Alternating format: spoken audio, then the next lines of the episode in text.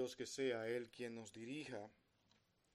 La verdad es que mi hermano hace mucho tiempo que no digo lo que voy a decir ahora y es que pararme detrás de este púlpito implica realmente una gran responsabilidad y no me es posible durante todo el tiempo que me ha tocado pararme detrás de un púlpito eh, sentirme con temor delante de Dios de decir algo que no sea lo que Dios quiere que nosotros digamos aquí. Mi hermanos, vamos a estar tratando por lo menos unos cuantos temas antes del campamento, creo que este y el que viene. Y yo quiero que nosotros hablemos de Cristo. Vamos a hablar de Cristo. Vamos a orar.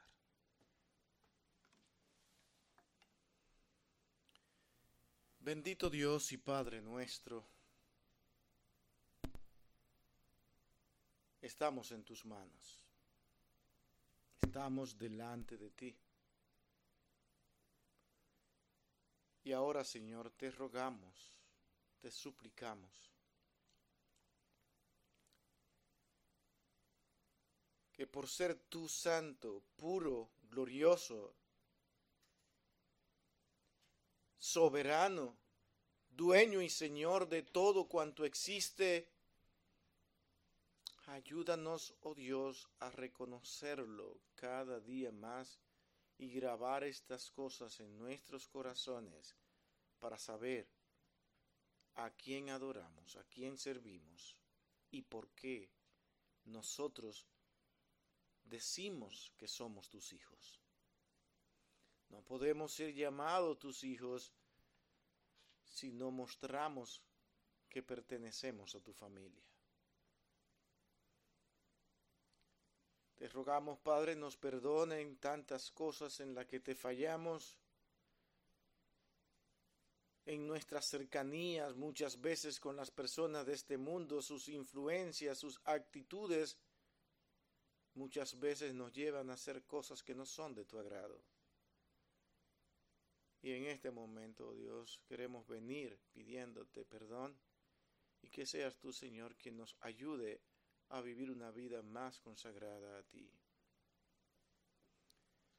Porque todo esto, Señor, te lo pedimos en el dulce nombre de tu Hijo amado Jesucristo. Amén. Hermano, yo quiero que nosotros vayamos a Primera de Pedro capítulo 3, 8 y 9 y creo que al leer estos dos versos ustedes van a saber qué es lo que nosotros hoy queremos tratar acerca de la persona de Cristo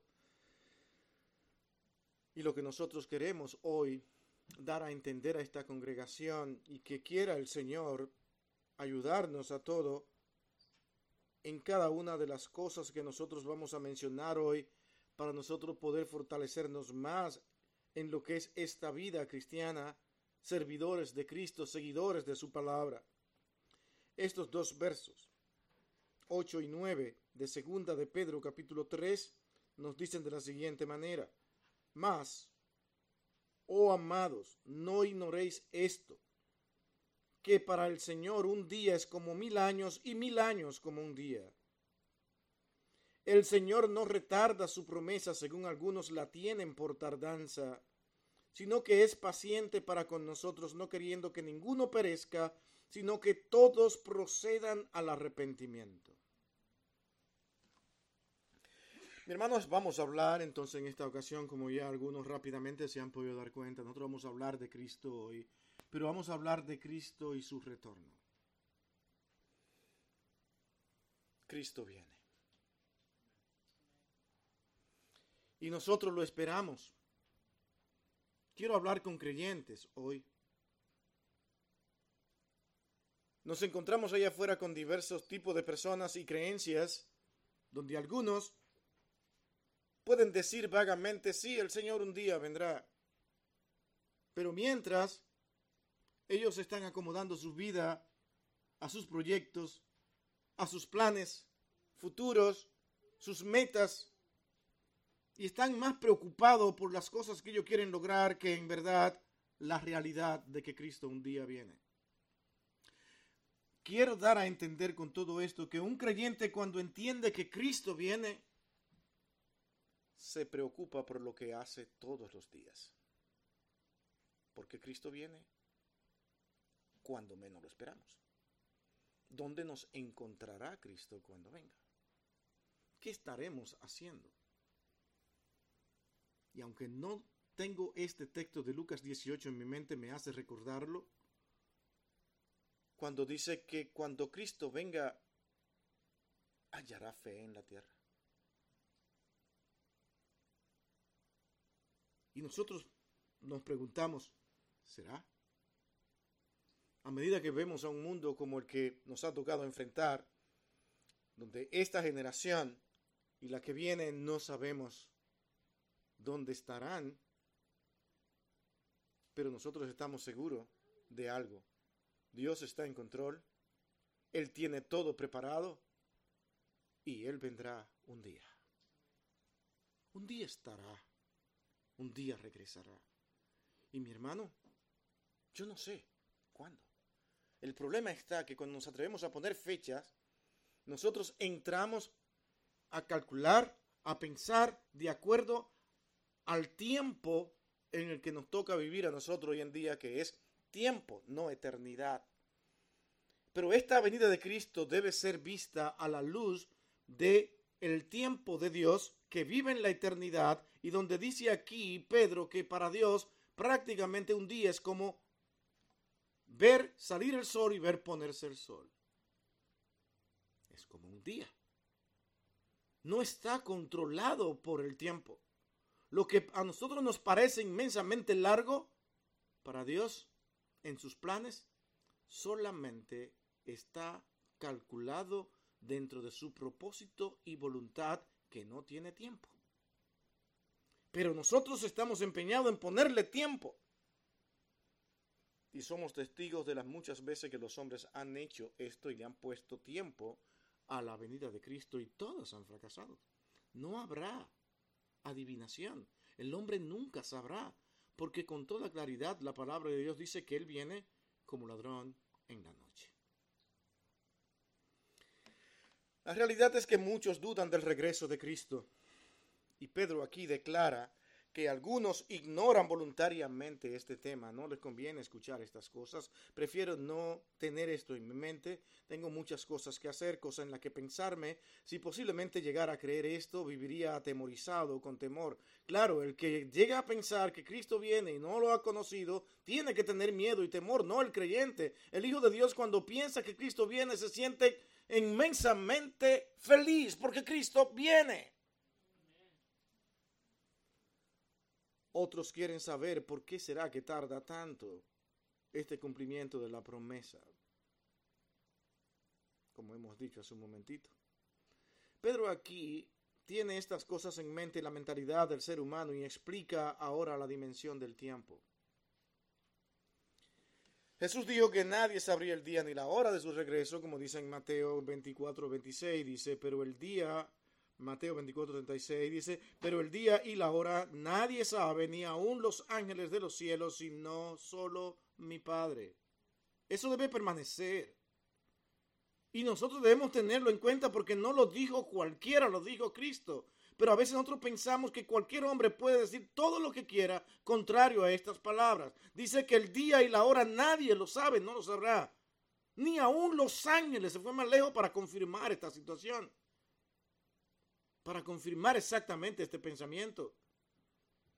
Y dice que solamente lo sabe su Padre. Ya. Debemos estar siempre ahora nosotros haciendo qué cosa hermanos, preparándonos, listos para ese día. Levantarnos en la mañana como si hoy fuera el día en que Cristo ha de llegar.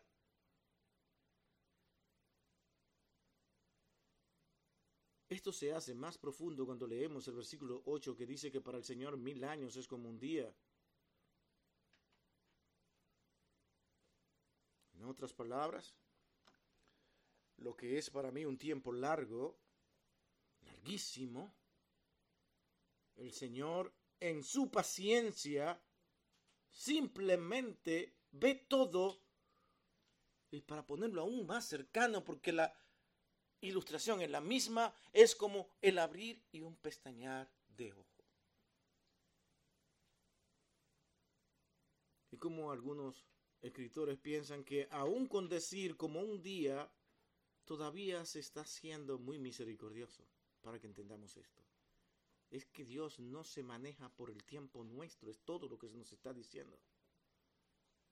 Lo que tú consideras muy largo para Él es prácticamente nada, porque Él no depende de tus cálculos, Él depende de su voluntad, su amor y su misericordia para manifestarlo en el tiempo que Él tiene determinado y punto. Fue lo que Cristo mismo dijo cuando dijo, mi hora no ha llegado.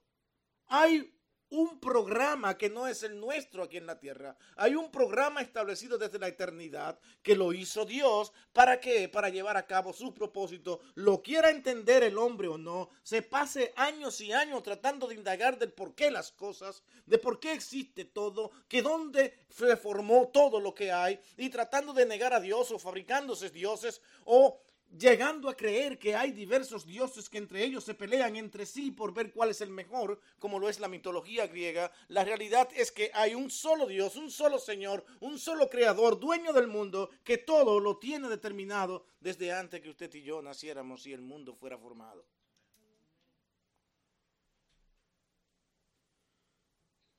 El Señor no rompe sus promesas versículo 9. Vamos a ver ese primer encabezado de hoy. Y promesa es importante entender esto aquí, es que Dios cumple lo que promete. Dios no está contando con la actividad del hombre. No está contando con si usted hace o no hace. Dios va a hacer lo que Él promete y Dios promete que vendrá y Él vendrá. Es como estamos mirando aquí los miércoles acerca de lo que es el pacto, de lo que es ese pacto de Dios con los hombres.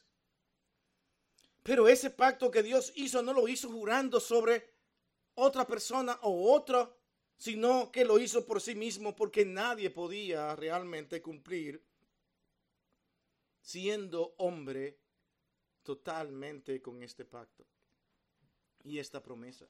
De tal manera que el Dios que todo lo conoce y todo lo sabe, no vio alrededor de él nadie por el cual él pudiera jurar para hacer un pacto, sino que hizo su pacto sobre sí mismo y dijo, vendrá un Salvador, será el redentor del mundo. Y de esta manera nosotros entendemos que toda la humanidad, desde que se conoce la humanidad, todos han sido salvados en la persona de Cristo. Y esto no tiene, como decimos nosotros en un argot popular, vuelta floja. No hay nada que buscarle que no sea esto, pero ¿cómo puede ocurrir esto si no había llegado Cristo? Es que Dios hizo su promesa y cuando Dios hace su promesa es porque ya está hecho. Él no lo ve como si fuera a suceder, sino como que ya sucedió. Pero no, en la rapidez ni la voluntad del hombre, sino en la dirección y propósitos de Dios todo comienza a funcionar. Se tomó su tiempo para tomar un pueblo, traerlo, formarlo y enseñarle al mundo que así es la humanidad. Dicen servirte, amarte y somos especiales para ti, pero no te obedecemos. Vamos detrás de nuestros deseos. Les exigimos a Dios, al Dios y Señor de toda nuestra vida, el que nos formó. Ahora les exigimos que haga con nosotros lo que yo quiero. Y si vamos a esperar la venida del Señor, debemos entender de que Dios no siempre va a contestar nuestras peticiones. Porque el pacto que Él ha hecho es de salvarnos por encima de lo que tú eres. ¿Y qué dice la Biblia? Que todos somos pecadores y alejados de la ciudadanía de Dios totalmente. Es Dios mismo quien su misericordia nos trae. Es Él, es Él quien pone la fe, quien pone el amor hacia Él. Es Él quien escribe su ley en nuestros corazones para que nosotros sintamos amor por ella y deseo de servirlo y buscarles Él. Solamente Él. No hay nada que nosotros podamos hacer, solamente que vernos envueltos de repente teniendo amor hacia Dios, teniendo deseo de predicar su palabra, teniendo deseo de que otros vengan a los pies de Cristo, teniendo deseo de formar ministerios, teniendo deseo de ver cómo la humanidad alcanza a Cristo y toda la moralidad de Dios se ve implementada en el mundo. De repente nace eso en nosotros, pero no es porque nosotros somos buenos ni mejores que nadie, sino porque Dios tuvo misericordia de nosotros y nos hizo pensar de esa manera.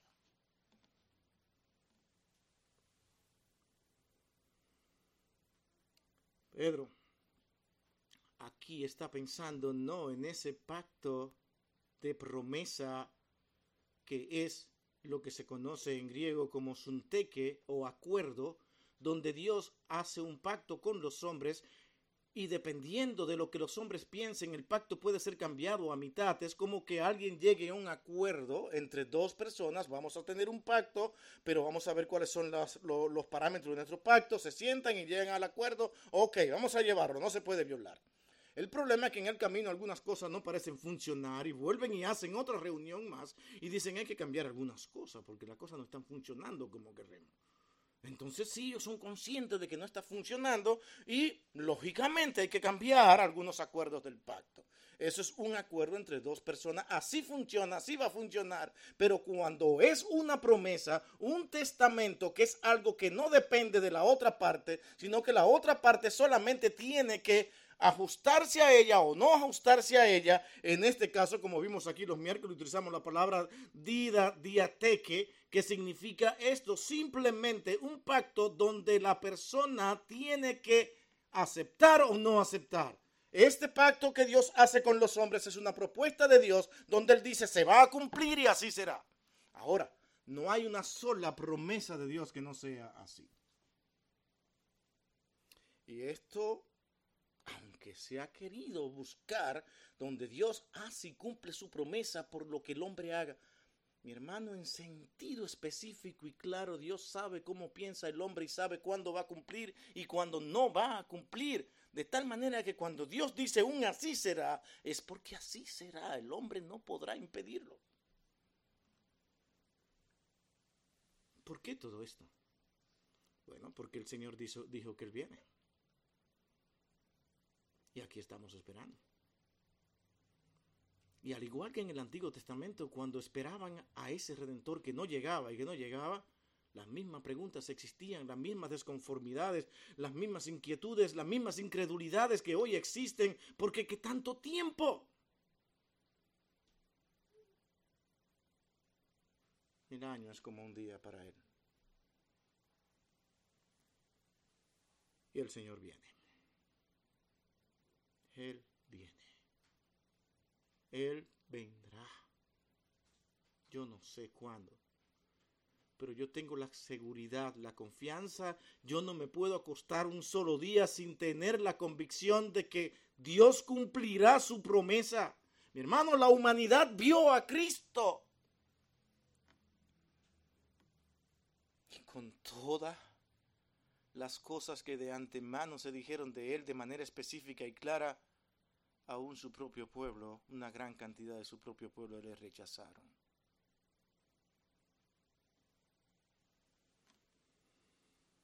Así es el hombre. Si Dios no trabaja en sus corazones y en sus mentes para hacerlos de Él, nada pasa.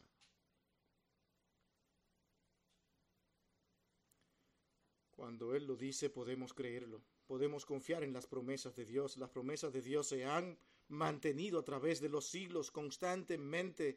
Todo el tiempo ha sido Dios hablando y Dios cumpliendo, Dios hablando y Dios cumpliendo, y el hombre siendo desobediente, incrédulo y rebelde, todo el tiempo es lo mismo que tenemos en la humanidad. Las cosas nos han cambiado. Hoy no tenemos un mundo mejor a pesar de todas las consecuencias de vidas y enseñanzas bíblicas y realidades el hombre no ve eso, el hombre va detrás de su deseo porque se enfoca más en sus metas y ese es el problema. Mi hermano, si nosotros entendemos que Cristo viene y nos enfocamos más en nuestras metas, en las cosas que tenemos que lograr, en que tenemos que dejar de hacer actividades para el Señor, para hacer aquello, entonces hay un problema. No estamos seguros de que Cristo viene.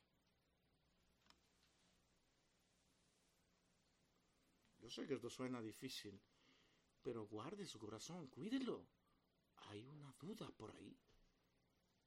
Porque cuando se tiene una seguridad, el hombre sí, se hace metas, se hace propuestas, pero le preocupa más cómo él va a llevar a cabo esas metas, si Cristo estará ahí, si Dios estará ahí, porque si Él viene hoy, ¿me encontrará con fe en Él? ¿O estaré más confiando en mis habilidades, en mi inteligencia y mis capacidades? ¿En qué yo estaré confiando más? La promesa del nacimiento virginal de Cristo es una de ellas. Se hizo esa, promesa del nacimiento virginal de Cristo en Isaías capítulo 7, 14. ¿Han leído eso? Y yo sé que sí, una y otra vez. Pero fíjese, muchos años antes se habló en Isaías 7:14 de la siguiente manera. Miren esto. Solamente piense en lo que aconteció más tarde. Y aquí dice, por tanto, el Señor mismo os dará señal. He aquí que la Virgen concebirá y dará a luz un hijo y llamará su nombre Manuel. Ahora no podemos pensar, ¿será esta la Virgen María? Porque tuvo un hijo, según la narrativa del Nuevo Testamento. Y eso es lo que tenemos que estudiar y analizar para, para ver esta literatura de este libro, cuándo se dijo, cuándo se, se escribió Mateo, por qué se escribió, ah, qué, qué seguridad tenía Mateo para escribir estas palabras. Pero está hablando del mismo personaje que Isaías 7:14 habla. El asunto es que dice, por tanto, el Señor mismo os dará señal. Véanlo, claro, he aquí que la Virgen concebirá y dará a luz un hijo y llamará su nombre Emmanuel. Es una virgen. De tal manera que el pueblo entero entendió que José tenía un problema con María porque no se habían casado y aún te iba, iba a quedar embarazada.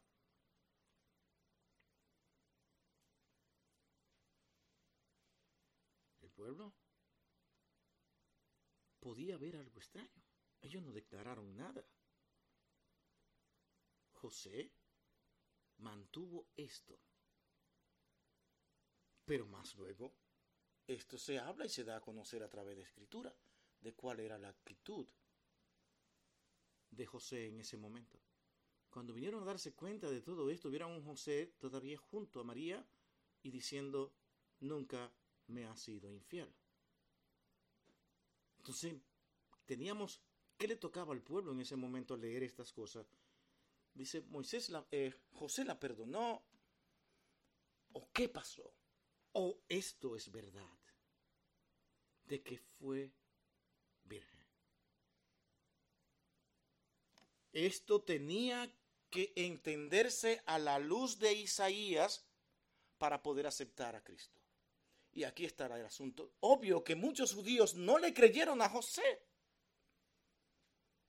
Porque de haber creído que José aceptó a María a pesar de tener un hijo que no era de él, pero que él declaraba fue hijo por obra y gracia del Espíritu de Dios. No, estás equivocado, no fue así. Pero está el verso de Isaías, es rechazar este verso para esperar otro Mesías igual. Es lo que tienen hoy en día los judíos ortodoxos. Los creyentes, cuando vemos este texto, lo leemos y decimos, sí, creemos en que todo esto es una realidad y fue el propósito de los escritos al declarar cómo reaccionó José, cómo lo conocemos hoy, cómo lo vemos en las escrituras, ¿qué, qué entendió él de que este pasaje de Isaías 7:14 era real y que le había tocado a él por bienaventuranza tener como mujer a esa que Dios había escogido. ¿Cómo se sintió José? Ya no le importaban los comentarios de nadie. Dios me unió a esta mujer. A alguien escogido por Dios.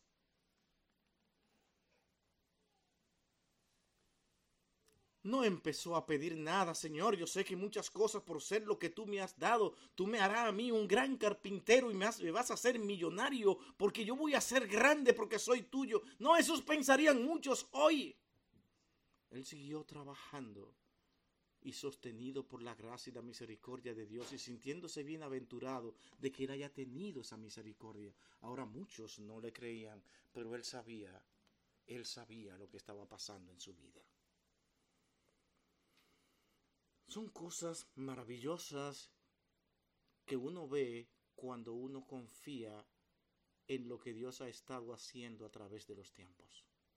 Siguiendo la voluntad de Dios, las direcciones de Dios y Dios dejándola escrita y alrededor de usted muchos incrédulos, muchos inconversos, muchas personas pensando diferente a usted, pero usted dice, Señor, tú eres mi Señor, no me importa lo que el hombre piense, yo sé que yo soy tu hijo, que tú me has llamado y yo sé que un día tú vendrás. La promesa de que Cristo sería llamado príncipe de paz también se mantuvo. Isaías 9, 6 al 7. Dice, porque un niño nos es nacido, hijo nos es dado, y el principado sobre su hombro, y se llamará su nombre admirable, consejero, Dios fuerte. Noten todo esto, Dios fuerte, Padre eterno. Está hablando de Dios mismo sin que nos estemos dando cuenta príncipe de paz. Lo dilatado de su imperio y la paz no tendrán límite sobre su trono de David y sobre su reino, disponiéndolo y confirmándolo en juicio y en justicia desde ahora y para siempre. El celo de Jehová de los ejércitos hará esto.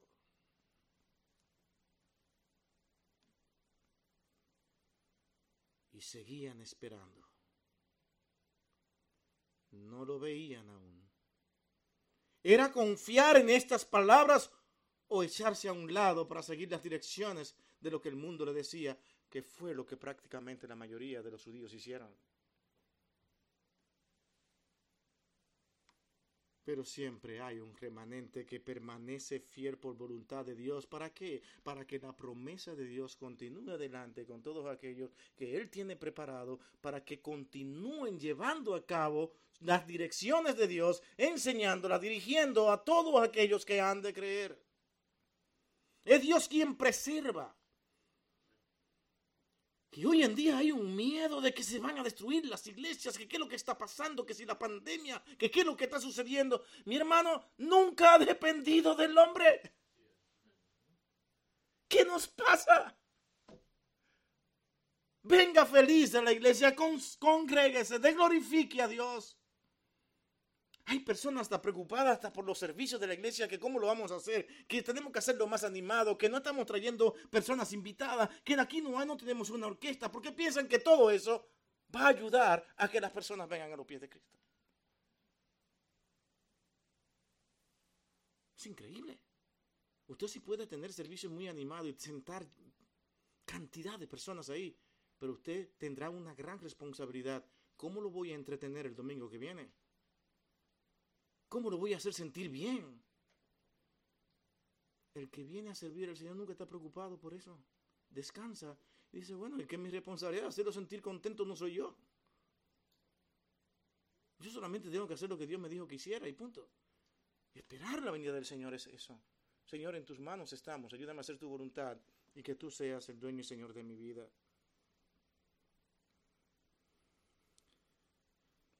La promesa de que Cristo sufrirá y morirá por los pecadores también se mantuvo.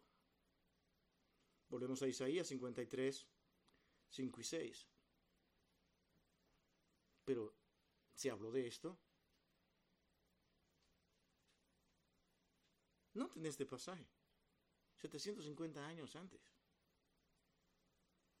Mas el herido fue por nuestras rebeliones, molido por nuestros pecados. El castigo de nuestra paz fue sobre él, y por su llaga fuimos nosotros curados. Todos nosotros nos descarriamos como ovejas, cada cual se apartó por su camino. 750 años antes se habló de lo que iba a padecer este hombre. Hasta el día de hoy, por más intento que se hagan, no se puede negar este acontecimiento y esta realidad.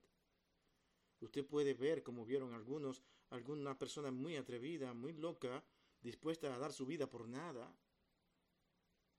o a creer que estas palabras que se escribieron de Isaías se cumplieron en él.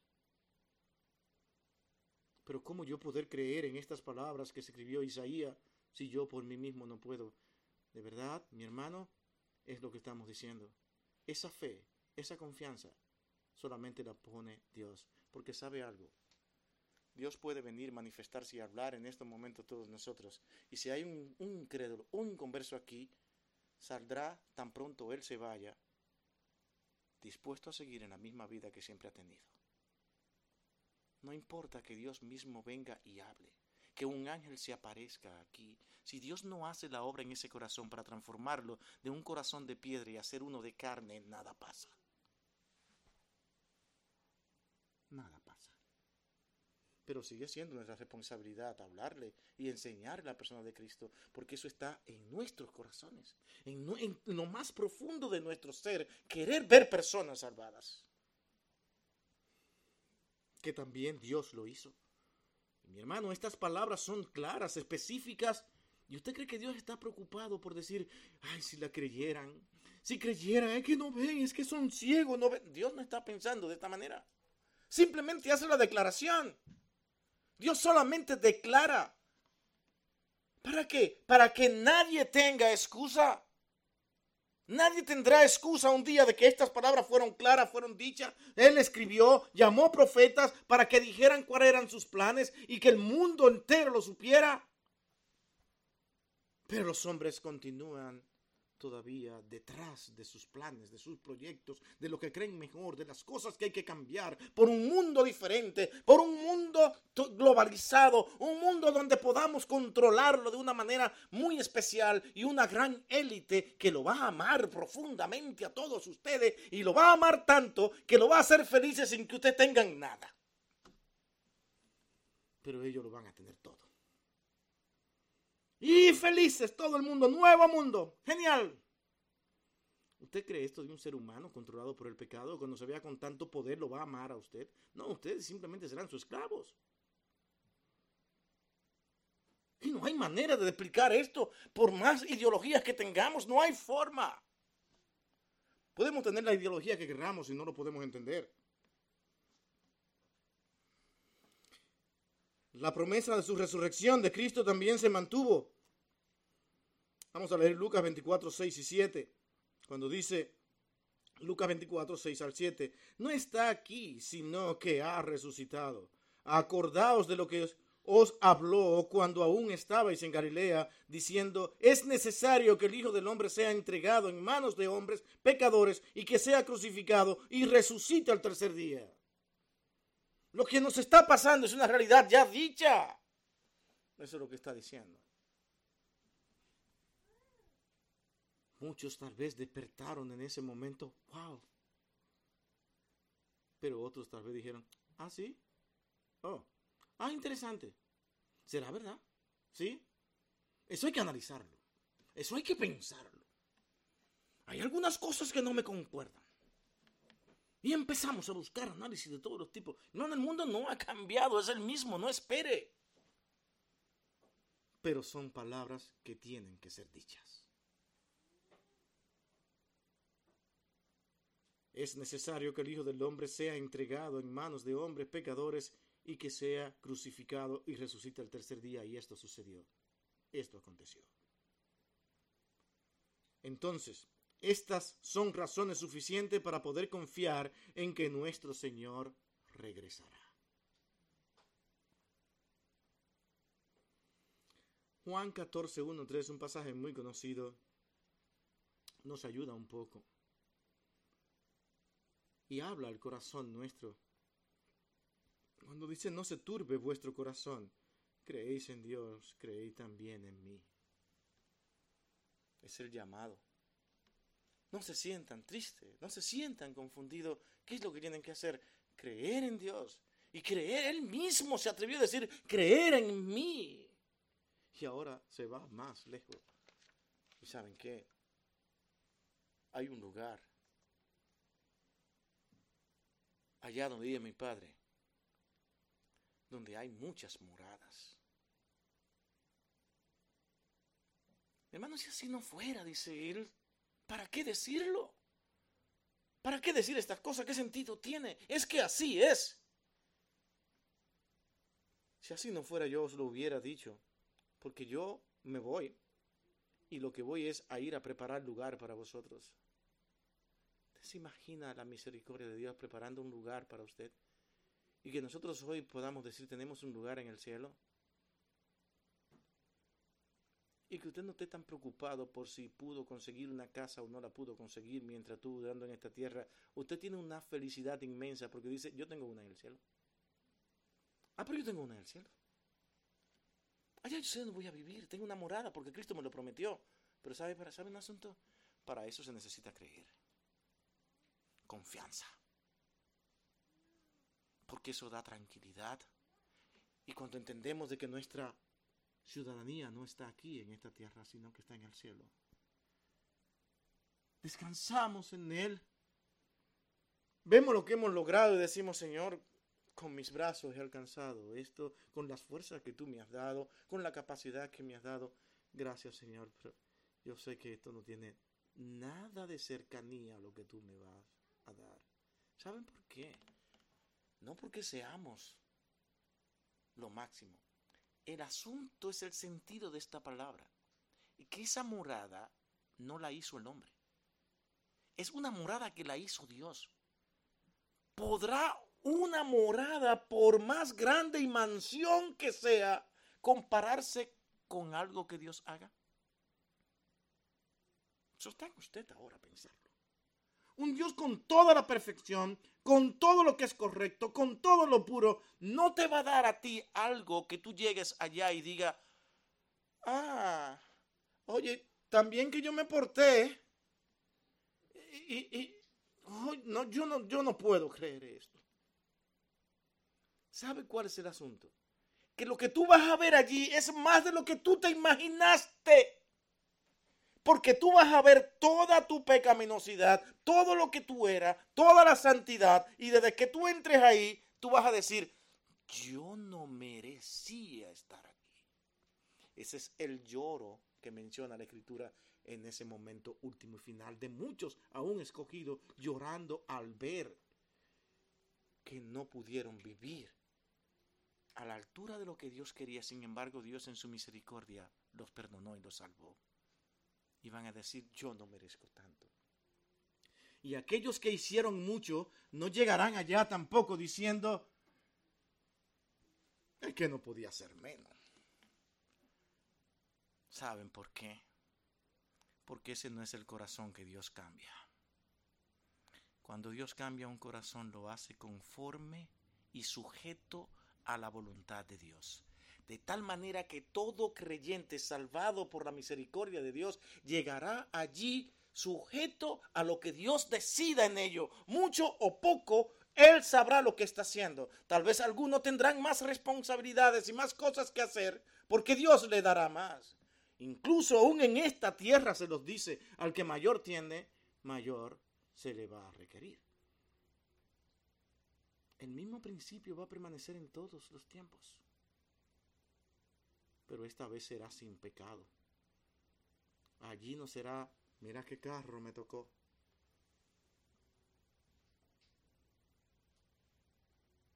Y el que anda en la bicicleta, la verdad que Dios fue injusto conmigo. ¿eh?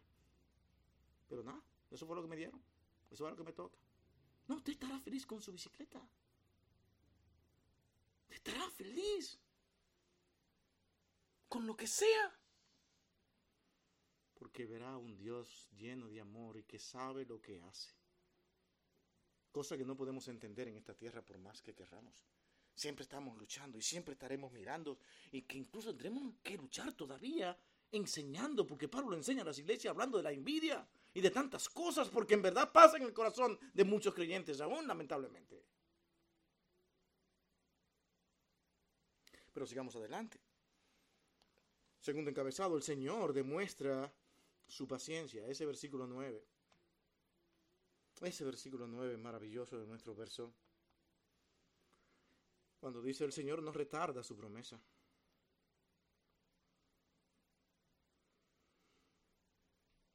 Según algunos la tienen por tardanza, sino que es paciente para con nosotros. Nada lo mueve. Usted no lo va a desesperar. Usted puede pasarse la vida entera gritando, Señor, ven y viene, y Él vendrá, y yo sé que ya viene, ya todo está cumplido, como si esto le hiciera presión a Dios. Dios no va a ver a un grupo de creyentes allí diciendo por todo lo que nos está aconteciendo, los rumores de guerra, mirando todo lo que está aconteciendo alrededor nuestro. Cristo viene dice, oye, pero yo voy a tener que ir, mira cómo están gritando esto. No, tú no lo vas a mover. Porque él mismo dijo, ustedes van a ver todas estas cosas, pero déjenme decirle algo, cuando vean todo esto, aún no es el fin. ¿No fue lo que dijo? Entonces, ¿qué, cuál es el grito? ¿Cuál es? Pueden hacer lo que quieran, pueden trazar fecha, pueden ver todos los acontecimientos y decir, mi hermano tiembla, tiembla, porque el Señor está a la puerta, está a punto de venir. Yo no puedo decir eso, y es lo que constantemente lo decimos. El Señor sí viene, pero viene cuando Él quiera, cuando Él lo tenga determinado. No es cuando usted lo imagine o piense. ¿Saben de lo que está hablando el Señor? de que mientras Él viene, ese será el mundo que tendremos. No habrá un mundo diferente. Ahora nos toca a nosotros pensar y ver la historia. ¿Ha cambiado el mundo? ¿Hemos tenido guerras o no? ¿Hemos tenido muerte o no? Personas, gobiernos abusando de lo que son sus súbditos. No hemos tenido. Esto no es nuevo, es lo mismo todo el tiempo. Las cosas no van a mejorar. Eso es lo que está diciendo. Esto es lo que va a acontecer mientras este mundo sea mundo. Pero ahora, déjeme decir un asunto. Ahí estarán los creyentes. ¿Se han leído ese pasaje de Mateo 24, no? Ahí estarán los creyentes. ¿Y saben qué? Ellos van a perseverar. Y esa será la señal más poderosa de que en medio de todo habrá creyentes. Y ellos van a permanecer. Por eso es que esos son los salvos esos son los que estarán conmigo, como lo dijo el ladrón en el paraíso. Aquellos que constantemente estén, a pesar de un mundo como que le ha tocado vivir, diciendo, Señor, tú eres mi Señor, un día tú vendrás, no sé cuándo, pero yo confío en que tú cumples tu promesa, tú eres mi Señor, y ahora comienza a vivir todos los días de su vida como si el Señor viniera hoy. no creyente, ah, puede ser que venga, quién sabe. Ese es el agnóstico, ¿no? El creyente dice, Señor, pero ¿hasta cuándo otro tipo de creyente? ¿Cuánto esperar? Mira mi sufrimiento. Ay, Señor, cuántas cosas se, se... Yo me libraría si tú vinieras hoy. Ten misericordia de este mundo que se está destruyendo. ¿Y cuándo es que no se ha estado destruyendo? Desde que el hombre entró en pecado y desobedeció a Dios, todo ha sido un problema detrás de otro, una destrucción detrás de otra. Los hombres que nacen y con la misma capacidad que Dios le dio, ahora se van contra Dios mismo para contradecirlo y maldecir su nombre y aborrecerlo y enseñar a otros a ser influenciados por para que no obedezcan a Dios. Ese es el mundo que tenemos hoy en nuestro alrededor. Pero la paciencia de Dios permanece constantemente. Luego de que los profetas dieron sus mensajes al mundo, se siguió esperando. Luego, en el momento preciso, Cristo apareció. Cuando Él quiso. No cuando los hombres quisieron. Fue tanta la espera que algunos dijeron, pero ¿será Él? Estaba todo ahí claramente cumplido en sus propios ojos y no lo vieron. Gálatas capítulo 4, 3 al 5 dice, Así también nosotros cuando éramos niños estábamos en esclavitud bajo los rudimentos del mundo. Y noten esto, pero cuando vino el cumplimiento del tiempo, el cumplimiento del tiempo, cuando Dios quiso, entonces envió a su Hijo nacido de mujer y nacido bajo la ley, para que se redimiese a los que estaban bajo la ley, a fin de que recibiésemos la adopción de hijo. Estas palabras eran necesarias que se dijeran a un pueblo que en verdad todavía estaba dudando. Es que esto sucedió en el tiempo de Dios y ya ha acontecido. Este que pasó, este Cristo, es el Hijo de Dios, nacido de mujer y nacido bajo la ley, para que redimiese a la humanidad. La paciencia de Dios se demuestra en su creación, podríamos decirlo así mismo. Y son cosas que Dios nos permite ver para que podamos ver que las cosas no ocurren como no yo quisiera que ocurren, que ocurran. Nadie siembra una semillita y se sienta a esperarla porque tiene hambre y tiene que comer. Primero tiene que ver si la semilla está sana, ver si el terreno es apropiado, luego limpiar el terreno y después de todo ese trabajo, ¿Sí ven? Mi hermano, esto no es una casualidad, es Dios enseñando al hombre con cosas que él hace diariamente acerca de que Dios es quien tiene el control y que todo camina para que el ser humano aprenda a ejercer paciencia. ¿Por qué? Porque Él es paciente y el hombre tiene que aprender a ser paciente. Él siembra esta semilla y espera que nazca para poder comer. Mientras tanto tendrá que hacer otras cosas para poder seguir comiendo mientras éstas crecen.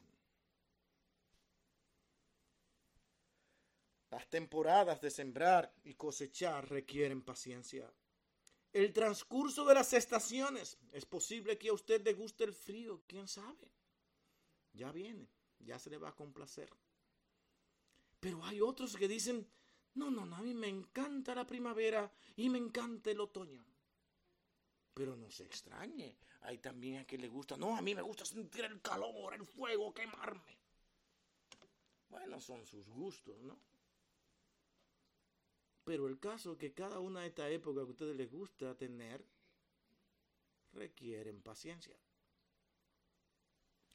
diríamos ahora, dice, bueno, el verano va a terminar más pronto, ya, hoy amaneció un poco más frío, ayer llovió muchísimo y estaba frío, como me dijo el pastor Tim, porque Tim es, déjeme decirle, él con el frío ese es un pánico.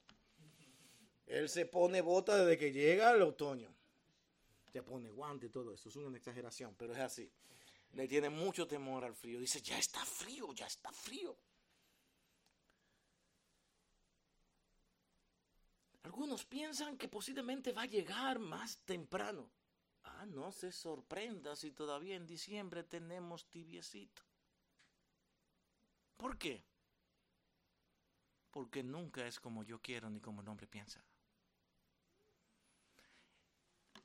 Nos están asustando, llenándonos de muchísimas preocupaciones porque hay un calentamiento global y ten cuidado que el mundo se va a acabar, el agua se va a acabar, todo se va a, se va a destruir, esto es terrible. Solo nosotros podemos solucionar esto, no hay problema. Y usted dice, ay, pero bueno que tenemos a estos hombres. Muchas veces descansamos más en lo que los hombres dicen que en, que los, en lo que Dios mismo nos ha dicho. Él va a preservar y cuidar este mundo, no el hombre. Pero descansamos más en esas palabras tan esperanzadoras de los hombres. No se preocupen que vamos a preparar esa agua del mar, pero para eso necesitamos recursos y no, no, no van a tener que pagar mucho, solo un poquito más de impuestos, no hay problema. Pero van a resolver el problema. Ahora vamos a tener que pagar por el agua más de lo que usted se imagina. A tal grado que según lo que dicen, el agua va a ser el nuevo oro del universo. Y los hombres se asustados porque ese es el propósito. Mientras más nos asustan, más control tienen. No tengo miedo de decir estas cosas aquí. ¿Saben por qué? Porque los hombres de Dios en el tiempo nunca han tenido este miedo y muchas veces han sido castigados por los hombres por esto. Pero es la verdad de Dios. Dios tiene control. Él cumple lo que ha dicho. Él preservará. Él cuidará. Dios tiene control de todo cuanto se mueve. Sigue permitiendo que llueva. ¿Por qué? Porque esto es necesario para este planeta. No ocurre en ningún otro por más que lo busquen. Pero este sí, porque la humanidad, los seres que están viviendo aquí, lo que Él creó, necesitan continuar viviendo hasta que Él determine cuándo todo se termina. Solamente Él lo hace, no el hombre. Pero mientras tanto, Él es paciente y nos enseña a ser paciente. La paciencia es también parte del plan de Dios en la humanidad y su plan de salvación. En su plan trazado en la eternidad, nuestro Dios espera pacientemente hasta ver el cumplimiento de su propósito. Y mis hermanos, muchos tendrán fe y convencimiento de pecado para poder arrepentirse mientras van atravesando por los años que a este mundo le queden. Esto obtendrán salvación como un regalo y un regalo que Dios da. Dios nunca estará rogando al hombre para que vengan. Dios los llama. Y ese llamado a la luz de las escrituras, y eso sería otro tema, es un llamado que nadie puede resistir. ¿No se ha fijado cómo Dios ha llamado a veces a, las personas que usted menos espera? Al más inconverso, al más incrédulo, al más horrible. Dice, no, ese tiene que quemarse cinco, cuatro veces en el infierno. Sin embargo, el Señor dijo, no, yo lo voy a salvar. Y de repente usted lo ve sirviendo al Señor. A tal grado que usted no lo cree. Que, ¿Qué pasó aquí? Esto es una hipocresía. Usted está confundido porque no puede ser que lo sea. Mi hermano, es que cuando Dios salva, Él no necesita de usted. Él dice, ven, y tú no puedes resistir a ese llamado de Dios. Es por eso, mi hermano, que usted nunca nos va a ver aquí en esta congregación forzando a nadie a venir a la iglesia ni, obligándolo a hacer nada. Solamente decimos, esta es su responsabilidad, esto es lo que usted hace, ¿dónde está su corazón frente a Dios? ¿Qué hace usted mientras Cristo viene? Ay, tengo muchas cosas que hacer. Ay, yo realmente dedicar un tiempo para, para, para este cuerpo. Tengo que cuidarlo llevarlo al gimnasio. Tengo que estudiar. Tengo que hacer tantas cosas. Pero usted nunca pensó en que había un momento donde hermanos están allí levantando las manos para decir, Señor, gracias. Que hay momentos donde se está intentando estudiar la palabra de Dios y usted estará diciendo, le dice, ah, eso ya yo me lo sé así. Ah, eh, lo conozco. Pero qué bueno que sabes tanto, entonces ven para que aportes. Y nos ayude a todos. Porque esto es para Dios. ¿Sabes qué? Nunca será tanto lo que tú tengas como para dejar de congregarte en un tiempo que el pueblo de Dios ha determinado reunirse para decir, Señor, aquí estamos en tu nombre. Solamente eso, en tu nombre, aquí estamos. Cuando comienza a ser más importante tu hermosa apariencia y las cosas que tienes por lograr, es que tú no estás pensando que Cristo puede venir hoy. Y ese pasaje de Lucas lo recuerdo de nuevo. Cuando Él venga, ¿estaremos realmente confiando en Él? Porque estamos entretenidos en otras cosas que considero más importantes. No, no es que no crea que no es importante, pero lo que pasa es que tú entiendes que, es que tú entiendes que no te dan explicación, no se puede. Ahora, no lo forzamos a nadie. Porque quien trabaja en nuestros corazones es el Señor.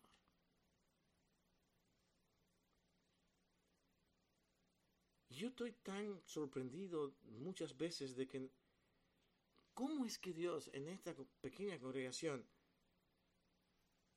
ha permitido que siempre esté un grupo fiel, fiel, no, no falte, están ahí, son como que, ¿qué les pasa? Mi hermano, yo no controlo eso, ni lo tengo sugestionado nadie aquí. Señor los trae solito y con gozo y con ánimo. Y están ahí. Porque así trabaja el Señor. Último encabezado, el Señor se deleita en la salvación de una sola alma. Cuando yo pienso en esto y leo este versículo 9, el Señor no retarda su promesa, según algunos la tienen por tardanza, sino que es paciente para con nosotros. Dice, no queriendo que ninguno perezca, sino que todos procedan al arrepentimiento. Dios tiene un número que es el de Él, el mismo que vio Cristo cuando le dijo en, creo que fue en Juan 10, y dice, lo que tú me has dado, todos están ahí. Ni uno solo se ha perdido. O sea, vio el número. Y se lo presentó al Padre. Hasta ahora todo estaba yendo tan bien, no había pecado en él. Él era el Cordero de Dios perfecto, ya Dios lo sabía y ya todo iba a funcionar, no de acuerdo a la voluntad del hombre ni de esa parte humana que era Cristo, sino de Dios mismo que estaba en él. Era Dios mismo diciendo todo está cumplido y no se ha perdido nada, porque no lo hizo el hombre, lo hice yo pero lo hace en su tiempo pacientemente, esperando el momento específico cuando Él diga, hasta aquí, no hay más, este es el último de los redimidos, de los salvados, y ojalá sea tú el que le prediques al último que ha de ser salvo. Ahora, es el valor de un alma, no es el deseo ni los ni la voluntad nuestra que va a traer cantidad de personas, las iglesias se va a llenar y porque mi ministerio es bendecido por Dios. Mi hermano, un ministerio, y grábase en su corazón, un ministerio no es bendecido a la luz de las muchas personas que lleguen a una iglesia.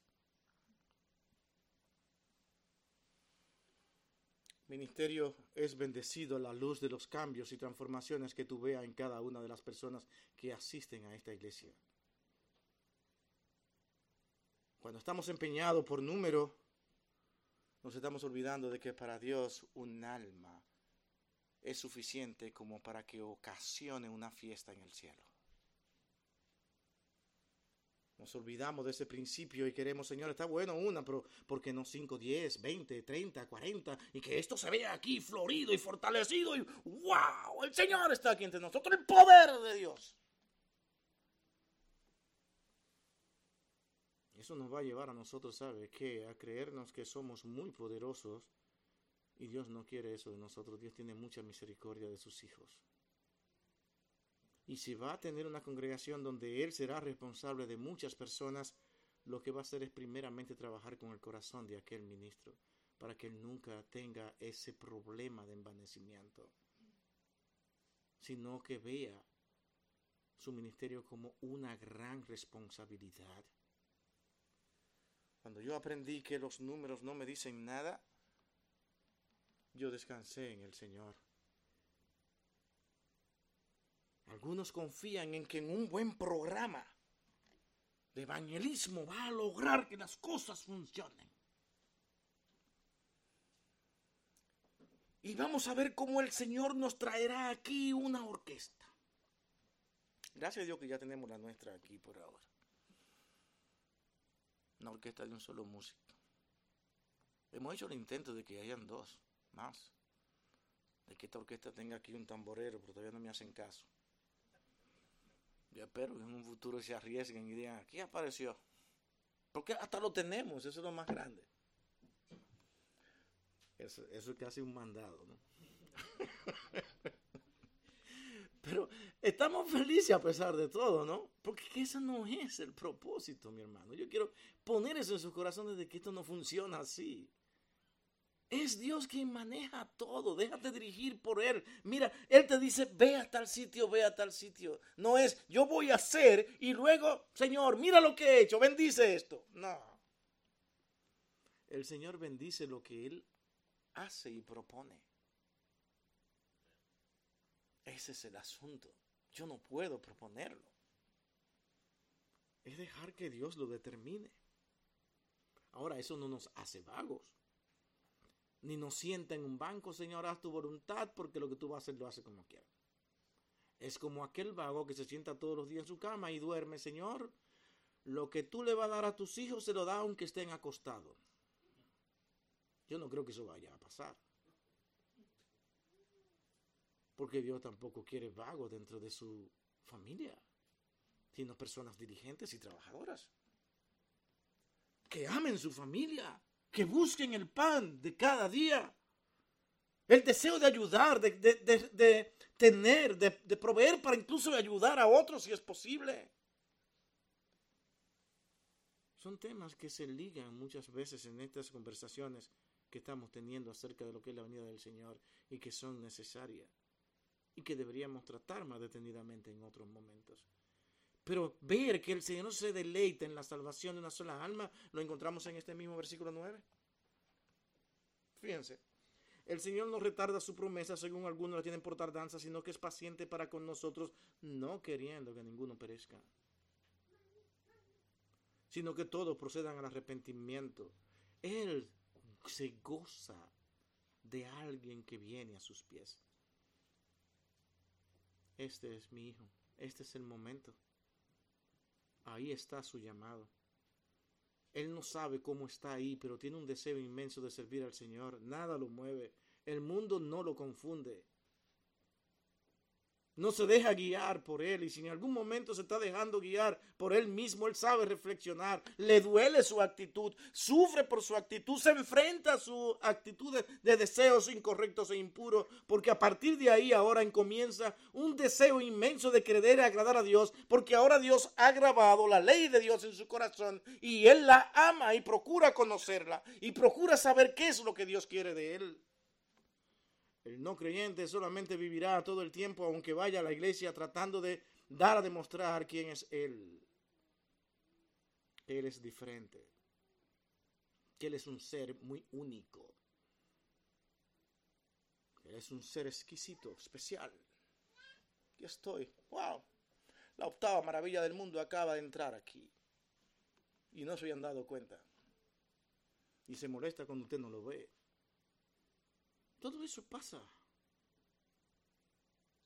Igual que el Señor, somos llamados a tener paciencia y a manifestar amor para con todos los hombres. Porque de eso se trata la espera de la venida del Señor.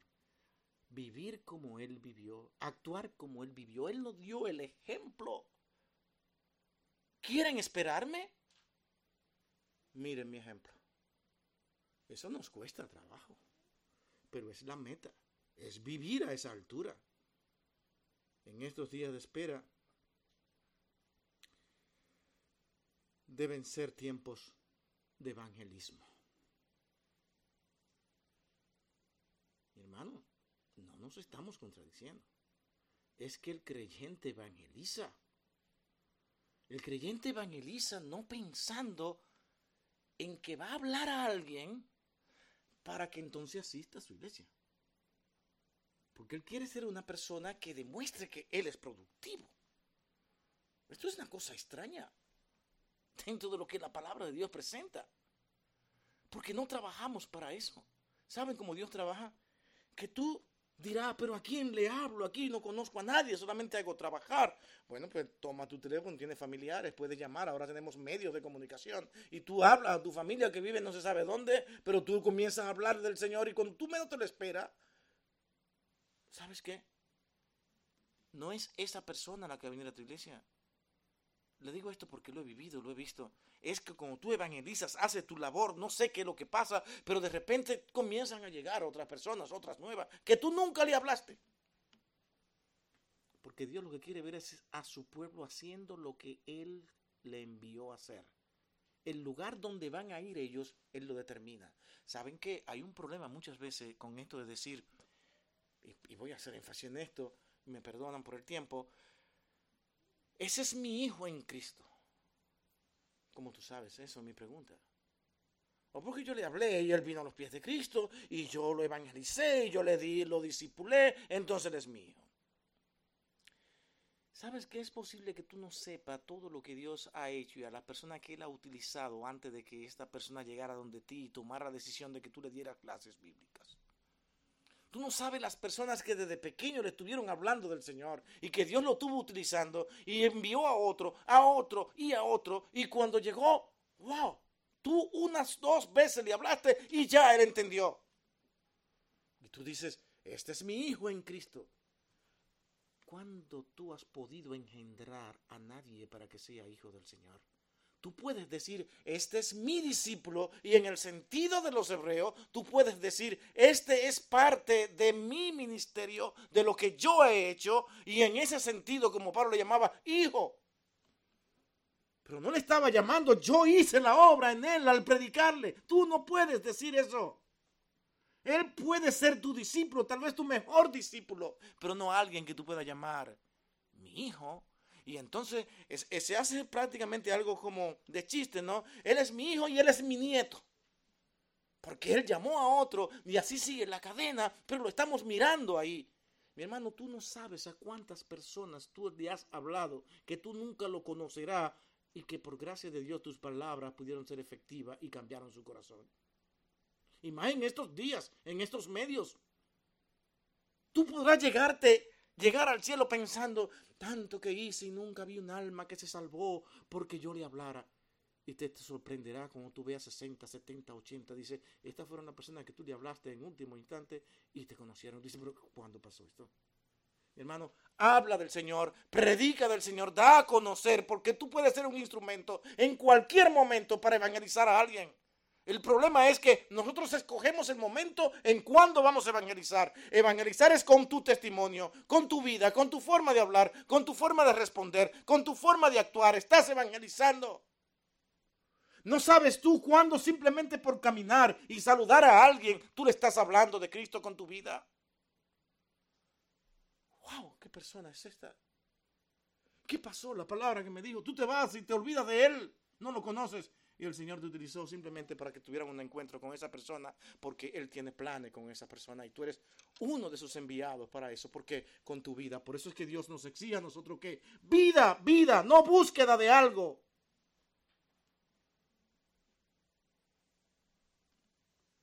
decir detrás de algo y decir que se va a cumplir. ¿Saben por qué? Porque terminaremos frustrados.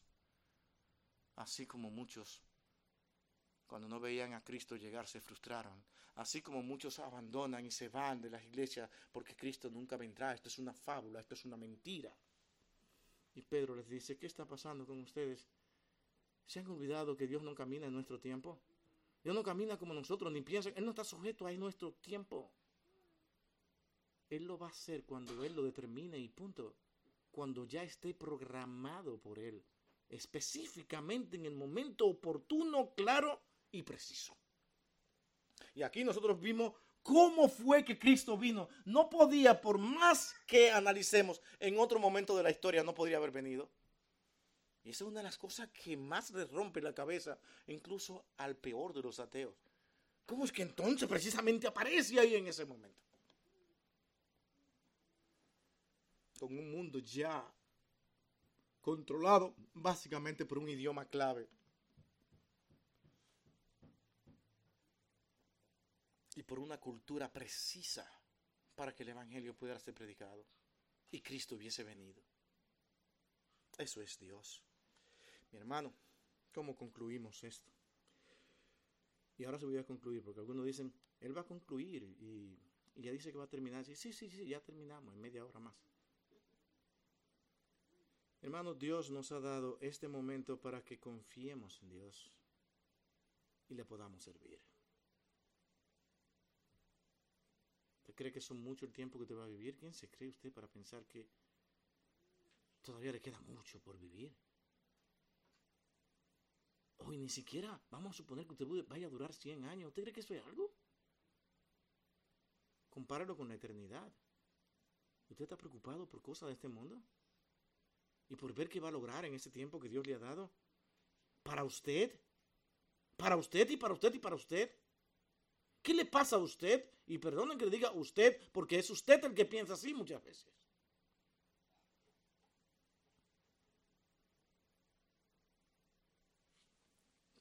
¿Cómo es que Dios nos ha dado este momento y lo desperdiciamos? Vamos a salir ahí. ¿Y qué vamos a pensar? ¿Qué vamos a hacer? ¿Cuáles son nuestras actitudes? No, no vamos a utilizar este tiempo para exhibir nuestras bondades, ni siquiera para eso, sino para que entendamos que siendo aún pecadores, Él lo ha hecho todo por nosotros. Y es así como una vez vino, y mi hermano también volverá. Él volverá. Porque fue el que lo dijo, no fui yo ni ningún hombre. el mundo va a explotar, que el mundo se va a acabar, que el mundo es... Mi hermano, descanse en la paz de Cristo. El mundo no depende de los hombres, de lo que ellos piensen y crean.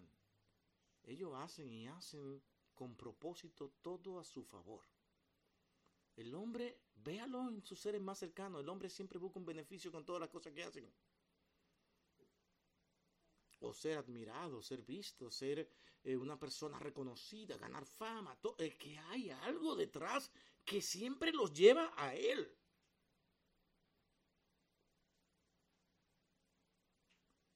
Cristo llegará igual que en su primera venida, cuando nadie se lo imagine, en el tiempo preciso. ¿Quién iba a decir que Cristo iba a nacer y aparecer de una mujer? He nacido, aquí estoy exactamente bajo el mismo propósito de los humanos porque iba a trabajar con humanos y tenía que sentir las mismas necesidades de los humanos, las mismas precariedades y necesidades que usted y yo sentimos. Pero lo hizo, vino. Entonces, mi hermano, ¿cuáles serán nuestras resoluciones a lo largo o corto de nuestra vida? Sean cuales sean, yo te quiero preguntar a ti hoy. ¿Tiene Cristo la prioridad en cada una de tus metas y prioridades?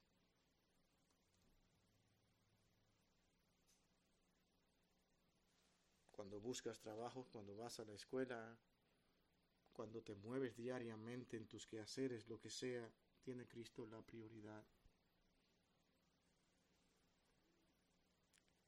Nunca te olvides que mientras esperamos a Cristo,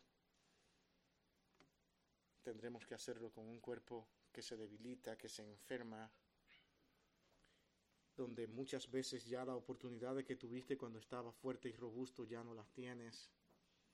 Ya no puedes avanzar como avanzabas antes, ya tus brazos no te responden, ya tus piernas no te responden como te respondían. Ahora da gracias a Dios porque tiene tu boca y puede hablar, tiene un medio para hacer las cosas. Hay que buscar de cualquier manera la oportunidad, pero vas a lamentar que en el momento en que estabas más robusto y fuerte, tú no hiciste lo que tenías que hacer porque estabas muy preocupado en ti mismo y es probable que Dios, por esa actitud, te debilite en tiempo más temprano. Y esto asusta, ¿no? Pero noten lo que he dicho, es probable, puede ser que no, porque yo no soy Dios. Es Dios quien determina lo que Él puede hacer. Ahora la pregunta sería, ¿lo ha hecho? Sí, lo ha hecho con muchos. Y esperé, esperamos que eso no sea con nosotros. Y que nosotros al salir de aquí hoy digamos, Señor, ¿qué estoy haciendo? ¿En qué estoy utilizando mi tiempo? ¿Dónde está mi amor hacia ti?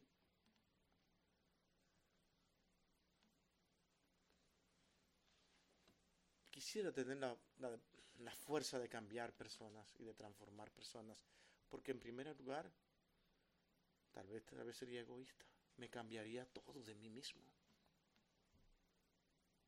Y luego empezaría a cambiarlo a ustedes. Te pondría la mano libre.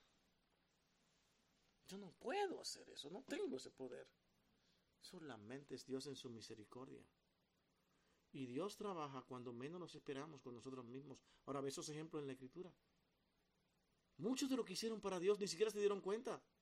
¿Y pero cuándo fue que hicimos esto? ¿Qué pasó? El que esté muy preocupado por hacer cosas que, que sean realmente explosivas y llamativas, mi hermano, a la larga está pensando en Él. Él es el poderoso. No es el poder de Dios, si van a hablar de poder de Dios, pero es Él el poderoso, el que Dios lo capacitó con ese poder. Entonces hay que darlo a conocer. Y para que no se cumplan el concluimos y las medias horas más tarde, hermanos, vamos a orar. Vamos a orar y que ustedes piensen en esa responsabilidad que tenemos mientras esperamos la venida del Señor. La semana que viene seguiremos hablando de Cristo, porque necesitamos hablar de Cristo. Vamos a orar. Bendito Dios y Padre nuestro, gracias Señor en este día por esta gloriosa promesa que nos conforta, que nos alienta, nos da ánimo, nos da fuerza al saber que tú vienes. Que nada de lo que nos ocurra en esta tierra es tan importante como para que nosotros podamos hacerte culpable a ti de las cosas que nos pasen. Que nuestra fe sea tan grande y cada vez más grande para entender que todo lo que tú haces lo haces en el marco de tu voluntad y tu voluntad siempre es pura y perfecta. Esa es la fe que queremos, Señor. No es una fe donde te demos órdenes. No es una fe donde digamos que aquí se va a cumplir y tiene que cumplirse porque yo tengo fe, sino que las cosas van a ser hechas en el orden de tu voluntad. Ten misericordia de nuestras familias, ten misericordia de nuestros hijos, ten misericordia de las personas que nos rodean con las que constantemente nos tocamos para que puedan ver la luz de Cristo. Gracias Señor por este día. En Cristo tu Hijo amado lo pedimos todo. Amén.